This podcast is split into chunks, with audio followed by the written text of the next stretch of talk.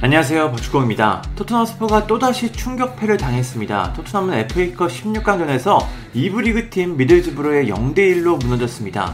객관적인 전력상 토트넘이 우세한 경기였는데요. 하지만 32강전에서 맨체스터 유나이티드를 꺾고 올라온 미들즈브로의 수비는 끈끈했습니다. 토트넘은 손흥민 선수와 해리케인 듀오를 앞세우며 득점을 노렸지만 경기는 미들즈브로의 승리로 끝났습니다.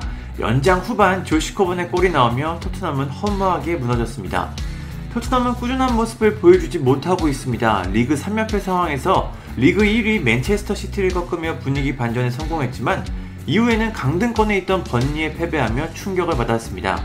이후 리즈 유나이티드를 상대로 훌륭한 경기력으로 승리를 거두면서 다시 분위기를 바꿨는데 이번에는 미들즈브로의 충격패를 당하며 다시 기세가 꺾였습니다. 안토니오 콘테 감독은 연속성을 요구했는데 토트넘은 이를 보여주지 못하고 있습니다. 경기가 끝난 후 팬들이 당연히 폭발했습니다. 클락이라는 팬은 콘테는 확실히 떠날 것이다. 우리가 여름에 제대로 투자할 것이라고 생각하는 건 착각이다. 우리가 로메로와 클루세프스키 영입에 8천만 파운드를 쓴다면 더 돈을 쓸 가능성이 없다. 우린 충분치 않은 선수들에 대한 대대적인 점검이 필요하다고 말했습니다. 프레튼이라는 팬은 이젠 당황스럽지도 않다. 왜냐하면 매년 이러기 때문이다. 다음 시즌에도 같은 모습으로 보자라며 분노를 억누르는 모습을 보였습니다. 폴이라는 팬은 콘테 감독은 윙크스를 120분 동안 뛰게 했다. 오늘 밤 우리는 패배를 받아들여야 한다라고 말했습니다. 이완이라는 팬도 우리는 2시간 동안 축구를 했는데 윙크스는 전방 패스를 단 한 번도 안 했다라고 비판했습니다. 남달라라는 팬은 우리는 이번 결과에 굉장히 실망스럽다. 우리는 더 잘해야 한다. 하지만 여기서 교훈을 얻을 것이다. 이런 일이 다시 일어나지 않게 최선을 다하겠다. 이런 인터뷰가 반복된다 라며 토트넘의 꾸준하지 못한 행보를 조롱했습니다.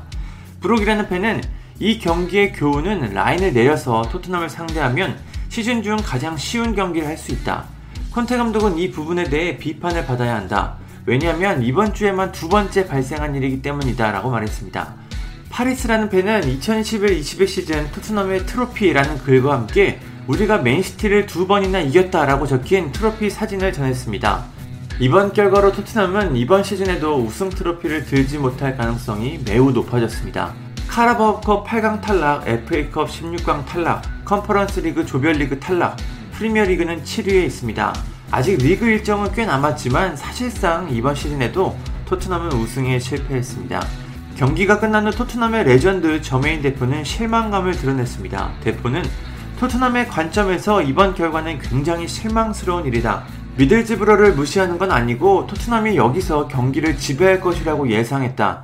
하지만 미들즈브러는 긴급하게 경기를 운영했고 점점 더 강해졌다. 그들은 어린 선수들이 들어와 영향을 끼쳤다고 말했습니다.